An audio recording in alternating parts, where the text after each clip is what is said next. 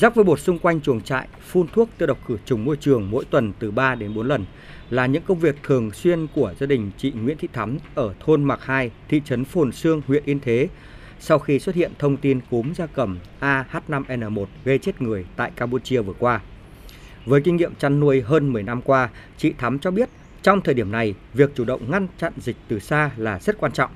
Điều này không chỉ bảo vệ hơn 3.000 con gà mới vào đàn đầu tháng 2 năm nay, mà còn đảm bảo sức khỏe của các thành viên trong gia đình khi xuất hiện virus cúm gia cầm lây lan sang người. Dọn chuồng trại thường xuyên và phun sát trùng đều để cho nó đỡ bệnh tật đi. Trước khi vào gà con ấy, thì phun sát trùng chuồng trại, nó giải chấu lại phun sát trùng tiếp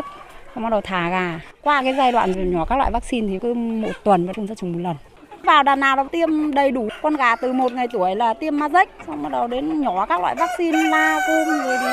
bệnh HSH à, nhiều loại vaccine lắm. Và cái cúm gia cầm là bọn em không bao giờ bỏ.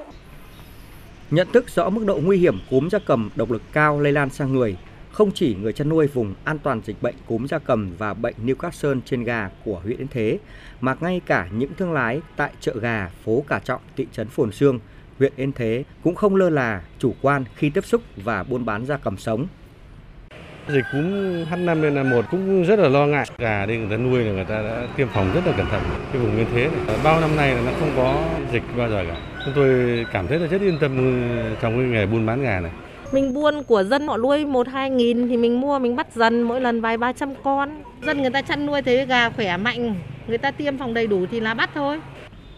Ông Nguyễn Văn Dũng, Phó Chủ tịch Ủy ban nhân dân thị trấn Phồn Sương, huyện Yên Thế cho biết, từ đầu năm đến nay không ghi nhận trường hợp gia cầm ở các trang trại ốm chết hàng loạt.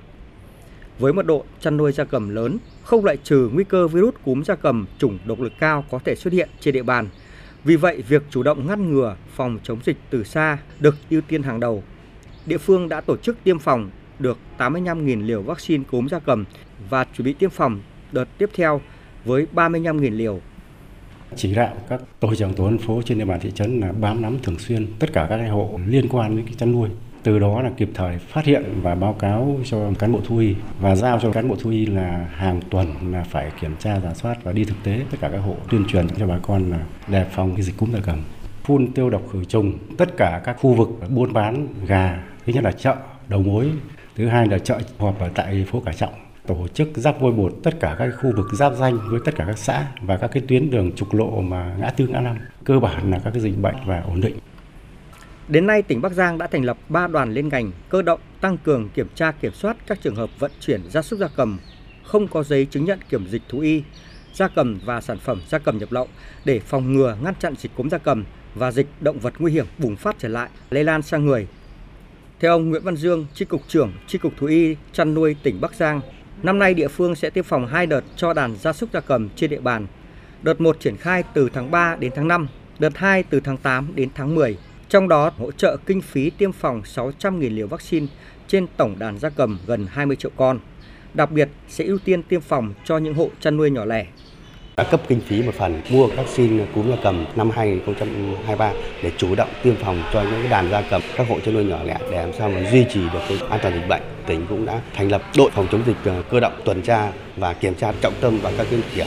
buôn bán kinh doanh sản phẩm gia cầm, đặc biệt là những hộ đăng ký kinh doanh gia cầm thì đã làm cam kết thực hiện triệt để không ờ, buôn bán gia cầm nhập lậu. Khi buôn bán gia cầm thì phải gia cầm có nguồn gốc.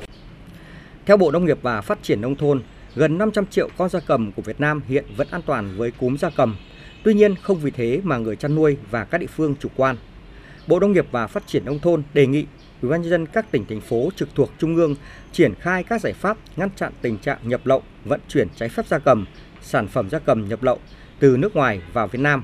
Bên cạnh đó, tăng cường phòng chống dịch bệnh trên gia súc gia cầm, không để dịch phát sinh và lây lan, bảo đảm an toàn dịch bệnh cho phát triển chăn nuôi.